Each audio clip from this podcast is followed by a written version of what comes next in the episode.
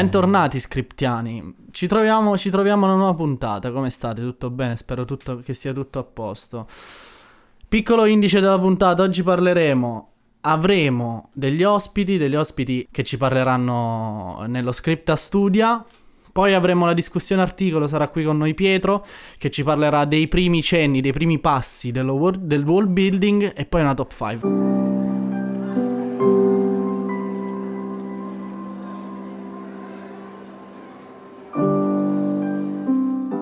La loro amicizia era seria e silenziosa, come tutti i grandi sentimenti destinati a durare una vita intera. E come tutti i grandi sentimenti, anche questo conteneva una certa dose di pudore e di senso di colpa. Non ci si può appropriare impunemente di una persona sottraendola a tutti gli altri. Ciao scriptiani, sono Liliana e oggi volevo portarvi all'attenzione di un titolo che mi ha lasciato un po' con l'amaro in bocca. Non tanto per la storia in sé, quanto per la sua effettiva realizzazione. Sto parlando delle braci di Sandor Marai. Come in ogni scripta studia che si rispetti vi avverto, ci saranno spoiler grossi, brutti e cattivi, quindi se non volete ascoltare mutate l'audio per, per i prossimi 15 minuti oppure eh, passate avanti. Comunque, passiamo al nostro titolo. Avete presente quando cercate in lungo e largo un libro che è stato tanto chiacchierato in rete? Provate a trovare le stesse identiche sensazioni che il vostro book blogger o booktuber preferito ha descritto e poi invece ne rimanete delusi. Questo è un po' quello che mi è accaduto perché io seguo tantissimi book bloggers, booktubers, quindi capirete un po'. Sandor Marai è un autore ungherese ed è stato universalmente riconosciuto come uno dei più grandi scrittori del Novecento. Quindi eh, quest'opera ha un'importanza mm, gigantesca nella letteratura mondiale. Quando si tratta però di casi del genere, bisogna guardare all'opera con un occhio critico. E quindi vediamo i nostri 5 punti sulla storia. Punto 1. Il background dell'autore. Infatti eh, bisogna conoscere il background di un autore per capire che tipo di impatto abbia avuto sul suo libro. Quindi vediamo un po'. Sandor Marai fu oppositore del regime nazista, dopo essere sopravvissuto agli orrori della guerra e all'occupazione quindi assiste alle prime avvisaglie della dittatura sovietica. Nel 1948 si trasferirà e lascerà quindi l'amata Ungheria Andrà prima in Svizzera, poi negli Stati Uniti, poi in Italia. Continuerà però a scrivere nella sua lingua madre. Le Braci infatti appartiene proprio a questo periodo della sua vita. Vuole rappresentare una metafora, è appunto la metafora della dissoluzione dell'impero austro-ungarico. Questo è un tema tanto caro ad altri autori della letteratura mitteleuropea. Sto parlando per esempio di Philip Roth, sto parlando di Fer Carinti, che è stato tra gli altri autore di Epepe, che io personalmente ho apprezzato tantissimo, ne ho parlato in un post nella nostra pagina Facebook. Andiamo però ad analizzare le braci da un punto di vista un po' più tecnico. Un, un avviso quindi questa è un'opinione personale, quindi prendete le mie parole con le pinze. Passiamo, passiamo quindi al punto 2, l'ambientazione. L'ambientazione è estremamente ricca di particolari. Ci troviamo principalmente a Vienna, che è stata molto approfondita, e poi eh, ai tropici, che sono descritti come qualcosa di raccontato, è infatti eh, un luogo oscuro, un luogo soffocante.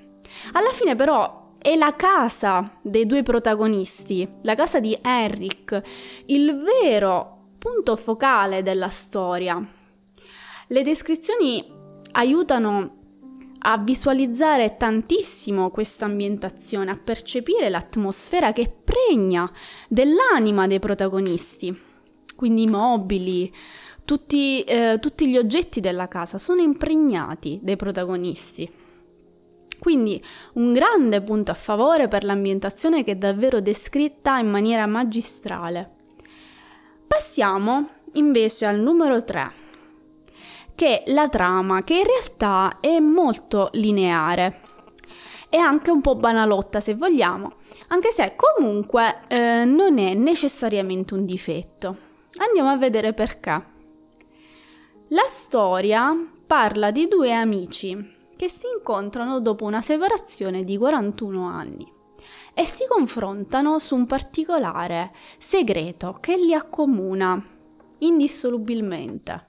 Quindi eh, questi ragazzi, quindi che prima sono piccoli, crescono assieme all'Accademia Militare di Vienna e vengono da due background totalmente differenti.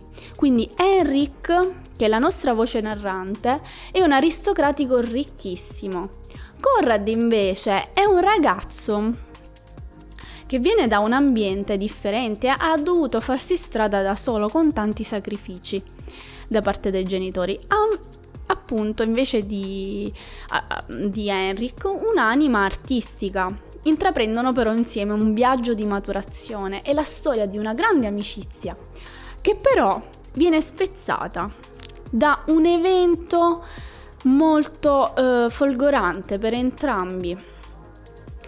Quindi eh, vediamo eh, che eh, Henrik adesso è un uomo anziano, è generale della Guardia Reale e vive in compagnia della vecchia governante che è stata per molto tempo sua balia. È in attesa di Conrad e quindi i due non si vedono da 41 anni. L'ultima volta è accaduto durante una battuta di caccia. È accaduto qualcosa che ha spinto Conrad lontano, fino ai tropici. Ma che cosa è accaduto esattamente? Viene introdotto più in là nel libro un personaggio, il personaggio di Cristina. Cristina è una giovane donna dal fascino quasi efebico, malaticcio, pallido, che diventerà la moglie di Henrik, più per una necessità che per altro. Henrik a un certo punto lo dice anche. Tutte le persone o quasi di cui si è circondato nella sua vita, compreso Conrad, sono persone che ha dov- dovuto tirare a sé, quindi le ha quasi costrette in un certo senso. Tutta la tensione del libro questo sapere, non sapere il segreto, è giocata sull'elemento misterioso della donna che sostanzialmente tradirà Henrik con Conrad, quindi con il suo migliore amico. Ed è quindi la rottura della fiducia tra Henrik e Cristina e principalmente tra Henrik e Conrad, considerati da sempre due amici inseparabili. Punto 4. La scrittura. Vediamo un po'. La scrittura è classica e ricercata, quindi i periodi sono lunghi, ci immergono fin da subito in questa ambientazione, di cui abbiamo già parlato, però diciamo che lo stile stesso è anche profondamente immersivo. Ci sono lunghi monologhi che non stonano, però contribuiscono a formare una certa fluidità narrativa. La scena, per esempio, in cui ci sono i due amici insieme alla battuta di caccia è fantastica, perché Conrad, approfittando di un momento di distrazione di Eric, gli punta il fucile contro, ma poi non ha il coraggio di sparare. Quindi è di una forza espositiva potentissima, perché viene tratteggiata perfettamente la tensione. Quindi punto a favore la, la scrittura è assolutamente be- bellissima. Punto 5 invece, la caratterizzazione dei personaggi. Quindi passiamo al succo comunque del discorso che ciò che veramente mi ha fatto storcere il naso è stata non tanto la caratterizzazione in sé dei personaggi, quanto più l'empatia che si è venuta a creare tra me e loro. Eric, che è appunto il nostro punto di vista principale, l'ho trovato un personaggio sinceramente molto odioso, logorroico, fino all'inverosimile, spocchioso e così via. Sono tutte caratteristiche che mi hanno un po' fatto pensare che alcune cose che gli sono accadute, diciamo se le un po' meritate. Conrad invece, suo amico, è una personalità passiva. Anche perché, per citare comunque un altro personaggio del libro, un vigliacco. Quindi io nei due non ho visto, soprattutto in Conrad, una maturazione significativa alla fine del libro, nonostante i personaggi arrivino a un'età piuttosto avanzata. Diciamo che questo in sé non è un errore vero e proprio, ma considerando il fatto che i due personaggi hanno trascorso una vita abbastanza travagliata. Quindi alla fine del libro mi sarei aspettata qualcosa di più, sinceramente.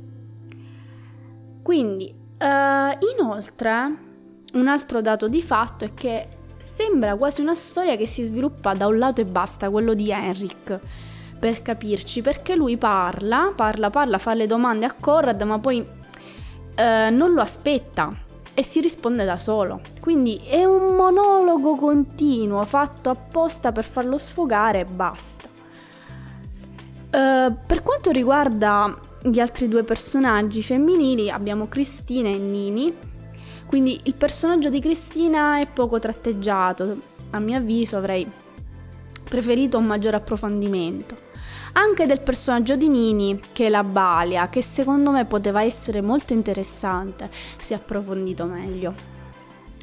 Diciamo che questa è la storia di un'amicizia tradita, di cui restano appunto solo le braci. Quindi ecco che si spiega il titolo del libro. Se voi apprezzate questo tipo di sviluppo, allora è un libro che appunto fa per voi. Se invece come me vi innervosite eh, come quando sentite il suono delle unghie alla lavagna, allora lasciate perdere e impiegate queste pre- quattro preziose ore della vostra vita facendo un po' quello che vi pare.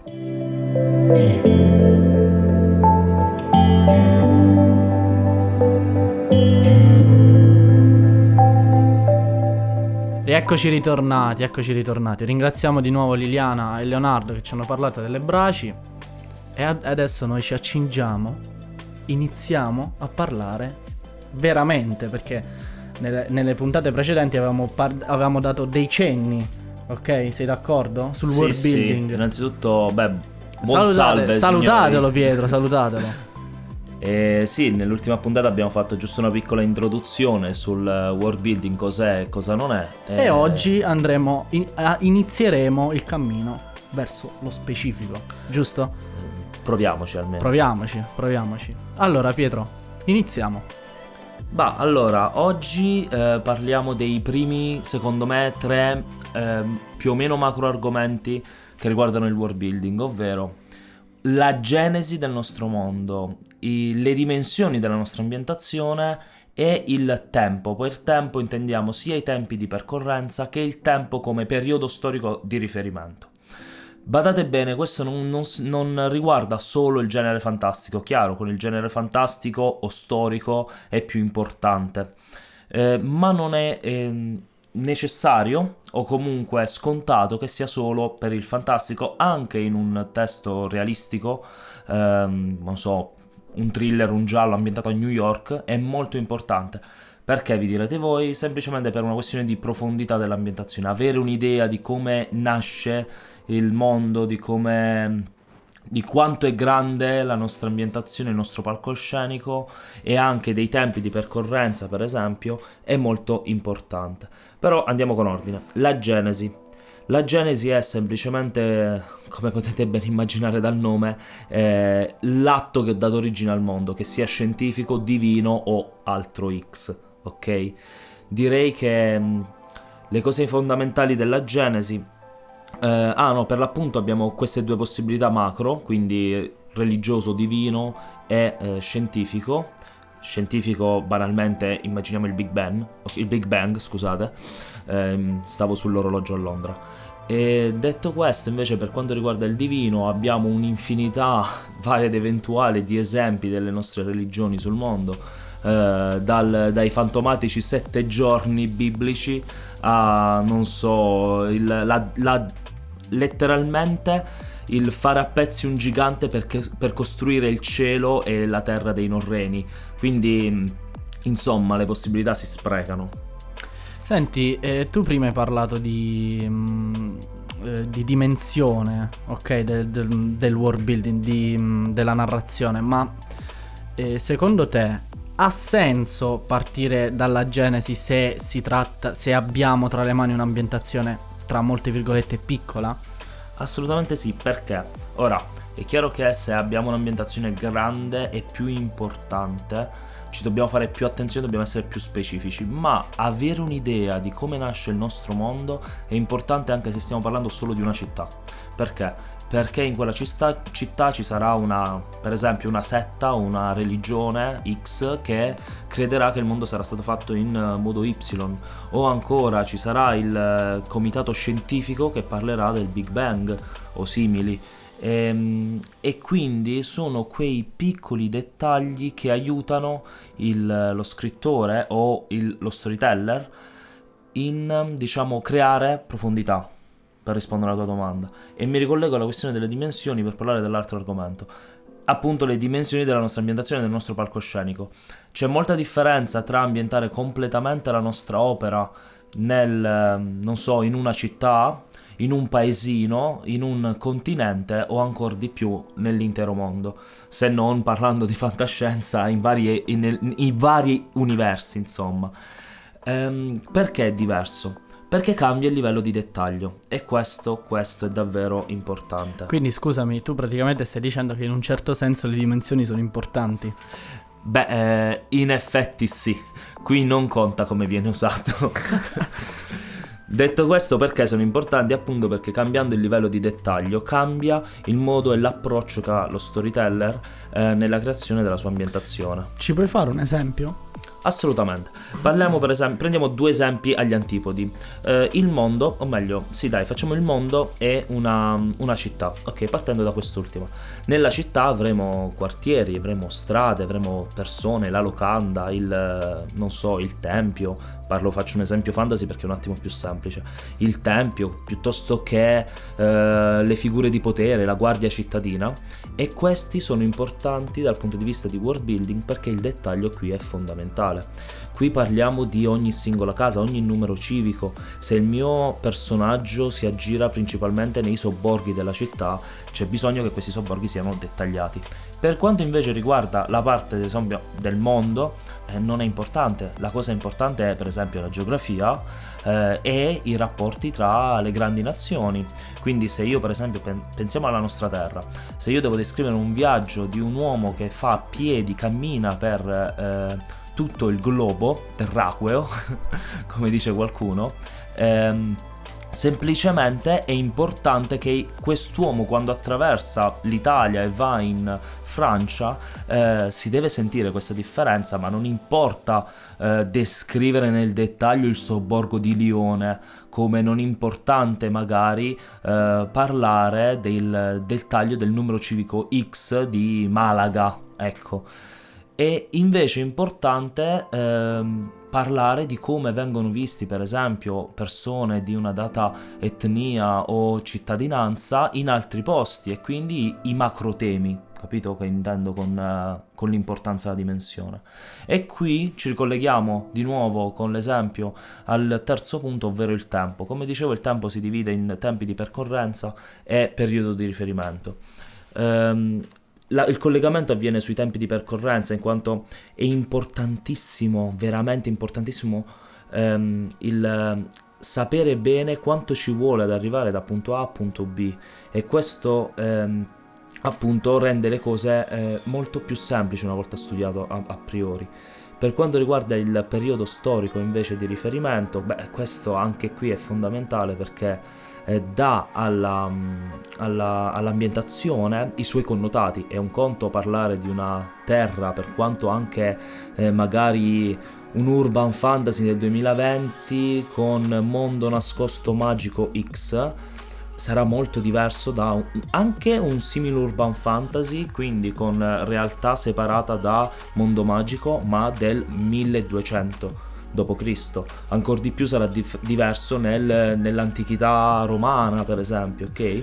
Quindi, essendo il tempo, eh, diciamo, una, una cosa fondamentale nel world building, è giusto essere, tra molte virgolette, un'altra volta, pignoli su di esso? Senza le virgolette sì, perché? Come dicevo è importante per i motivi di cui sopra, ma perché il tempo veramente tantissime volte l'ho visto accadere è il, il, l'argomento, diciamo il, il macro tema del world building che crea più incoerenza perché viene fatto con superficialità. Molto spesso io leggo fantasy dove vanno a piedi da villaggio A a villaggio B che magari sono separati da 10 km in un'ora, esempio X, e poi la stessa distanza con le stesse condizioni la percorrono in tre giorni. Perché non c'è un motivo. eh, semplicemente perché faceva comodo all'autore che ci mettessero di più eh, e non glielo fa accadere, non, non, c'è un motivo per cui ritardano, ok? E questo è importante, questo per i tempi di percorrenza. Per quanto riguarda invece la... Um, il periodo storico, beh, eh, come detto prima, i periodi storici sono importanti perché caratterizzano l'ambientazione. Eh, un conto è che io mi posso muovere in macchina, un conto è che io ho un cavallo per muovermi, eh, un conto è che la staffa per il cavallo è stata già inventata e questo eh, apre una piccola parentesi su una cosa che ricorrerà spesso nel world building, ricerca. Ragazzi, la ricerca è fondamentale. Perché l'esempio della staffa, la staffa per il cavallo cambia modo di ehm, eh, fare la guerra ed è stata inventata diciamo recentemente mettiamola ma così. se pensiamo anche alle armi assolutamente eh, cioè, a tutti questi generi di, di, discorsi che si vanno a creare quando uno parla di tempo se parla di genesi parla di, mm, di world building e i suoi cenni principali come vi stiamo dicendo in questo momento Assolutamente. Ehm, ricollegandomi un attimo alla, ai tempi di percorrenza, mi stava sfuggendo un piccolo dettaglio. Tornando anche alla ricerca, perché è importante? Perché un conto è attraversare 10 km in pianura con un, team, un clima mite e tranquillo a piedi o come, come vogliamo. Un conto è fare lo stesso percorso in montagna, magari sotto la pioggia eh, cambia, cambia totalmente. Eh, I carri non possono muoversi su, tutte, su, tutti i sentieri, soprattutto se i sentieri non ci sono. Camminare in un bosco non è così semplice come si pensa. Eh, molto spesso si, si vedono questi queste cacce all'uomo dentro Foresta X eh, dove c'è il fuggitivo che corre come un forsennato e dietro 10 uomini, 15 uomini, 5 uomini che lo seguono eh, a altrettanta velocità, ma, ca- ma correre in un bosco, ve lo assicuro per esperienza, è una cosa complessissima. E qui torna la ricerca anche diretta, ragazzi. Perché dovete sapere che Pietro si è ritrovato molte volte a, a, a scappare nei boschi, giusto? Da, da, da, uomini cattivi che volevano raggiungermi. Um, è importantissimo il, um, il, da questo punto di vista perché, perché, ragazzi, se io corro in un bosco, cado dopo tre metri sfracellandomi perché rovi, il sottobosco è sempre fitto al di là dei sentieri, ehm, le radici degli alberi non sono così eh, lineari e pulite come un bosco piantato dall'uomo. Una foresta selvaggia, ragazzi, è selvaggia, non possiamo pensare di correre come se stessimo correndo una maratona. Eh, senti, parlando di tempi di percorrenza, mi è venuta in mente una domanda da farti. Eh, mettiamo caso che io mi devo ritrovare a scrivere eh, il percorso di un punto A da un punto A a un punto B e poi ritorno, quindi da un punto B a un punto A. Hai parlato di coerenza nel, nel, percorso, hai parlato dei stessi tempi in un percorso. Non credi che magari raccontare le vicende identiche di come sono svolte da un punto A a un punto B e, da, e ritorno sia tedioso, noioso, inutile? Ok, ottima domanda. Allora, questo apre una cosa che passami il termine, non mi compete come world builder, ma vado a spiegare perché. Um, non mi compete perché non riguarda il world building, ma riguarda la narrazione, però proverò a rispondere lo stesso. Semplicemente, allora, se io sono costretto per questioni narrative a descrivere il, il viaggio da A a B e, il, e poi il viaggio da B ad A, e questo non cambia, quindi non ci sono imprevisti nella narrazione, che ne so, un attacco di banditi, oppure è caduto un albero sul sentiero, devo capire come spostare il carro per riuscire a passare, ok? Eh, piuttosto che altro, insomma. eh, se non cambia il percorso io non ho più motivo di descriverlo. Perché l'ho già descritto all'andata, non c'è una, Ah, ok, una quindi- necessità. Ok, quindi tu praticamente stai dicendo che magari eh, la, la ridescrizione del percorso all'inverso succede semplicemente se magari si è inseguiti, o se, cioè se non cambia assolutamente niente non è necessario, anzi è inutile. tedioso, come hai detto tu. Per l'appunto ehm, deve cambiare qualcosa, se no non ha senso di esistere. Il- in un certo, Certo, senso, certo. la sintesi in una narrazione è fondamentale, perché descrivere qualcosa di inutile al lettore mm, è un po' eh, tedioso, scusate la ripetizione. Per diciamo non scadere Beh, in in realtà in volgarità. definizione ci sta proprio tedioso che uno lo ripete Eh, sì, in effetti. E quindi niente, per rispondere alla tua domanda è questo. Ok, perfetto. Noi ringraziamo Pietro, è stato qui con noi, ci ha fatto compagnia con la sua voce calda e accogliente e ci risentiamo tra pochissimo.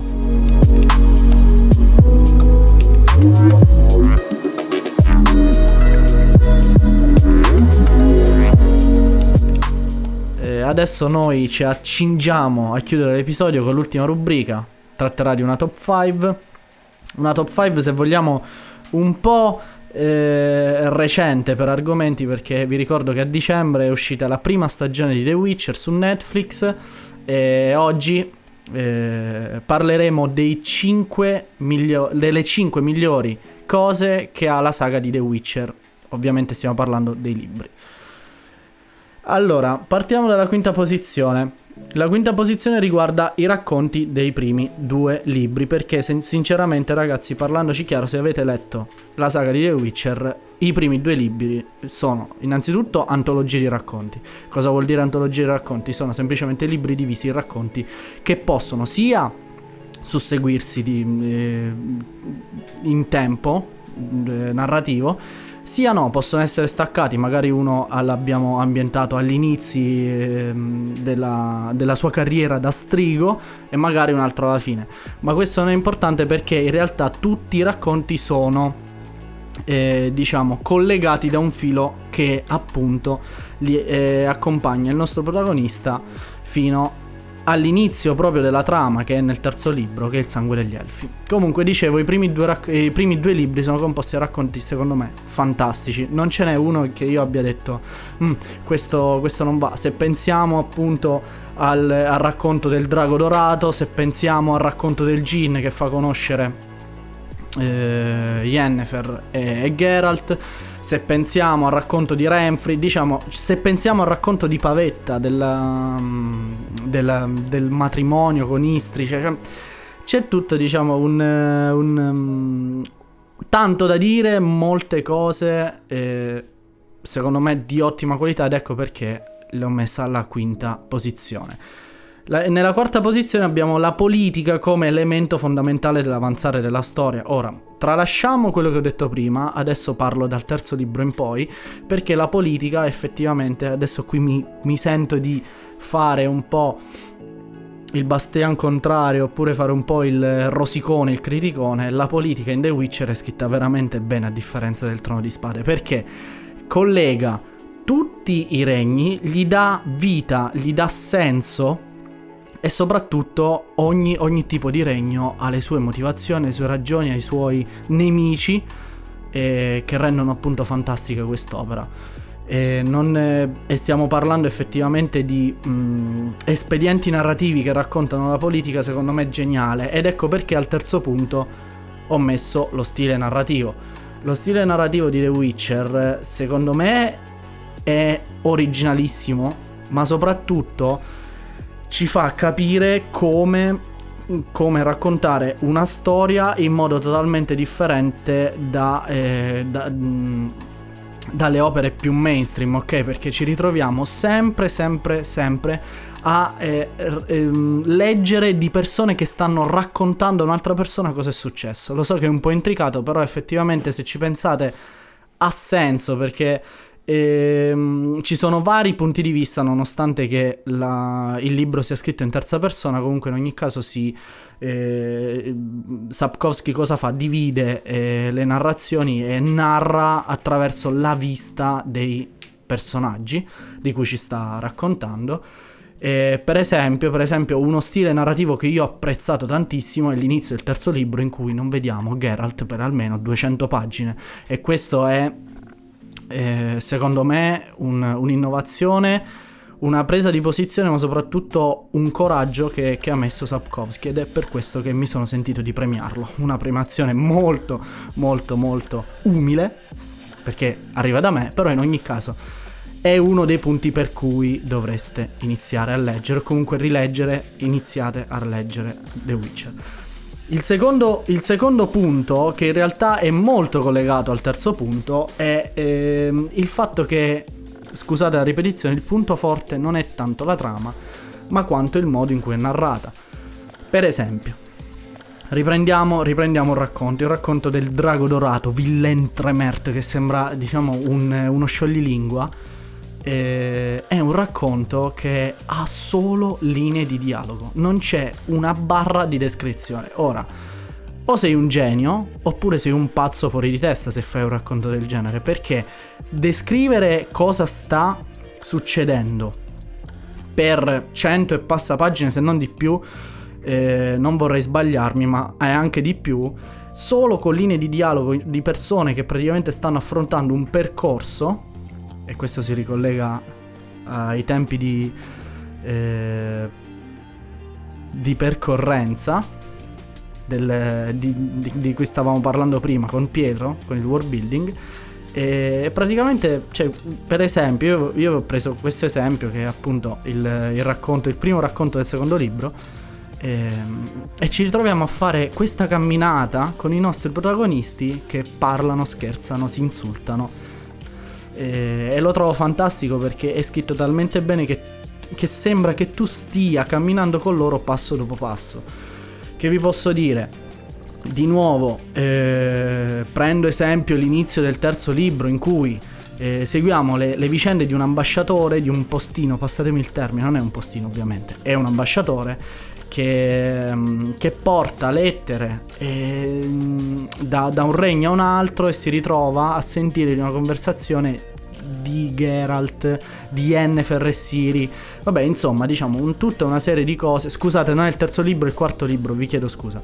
Ehm, adesso però arriviamo al punto fondamentale, al primo punto, la cosa migliore, l'aspetto migliore dell'opera di The Witcher. Qual è l'aspetto migliore?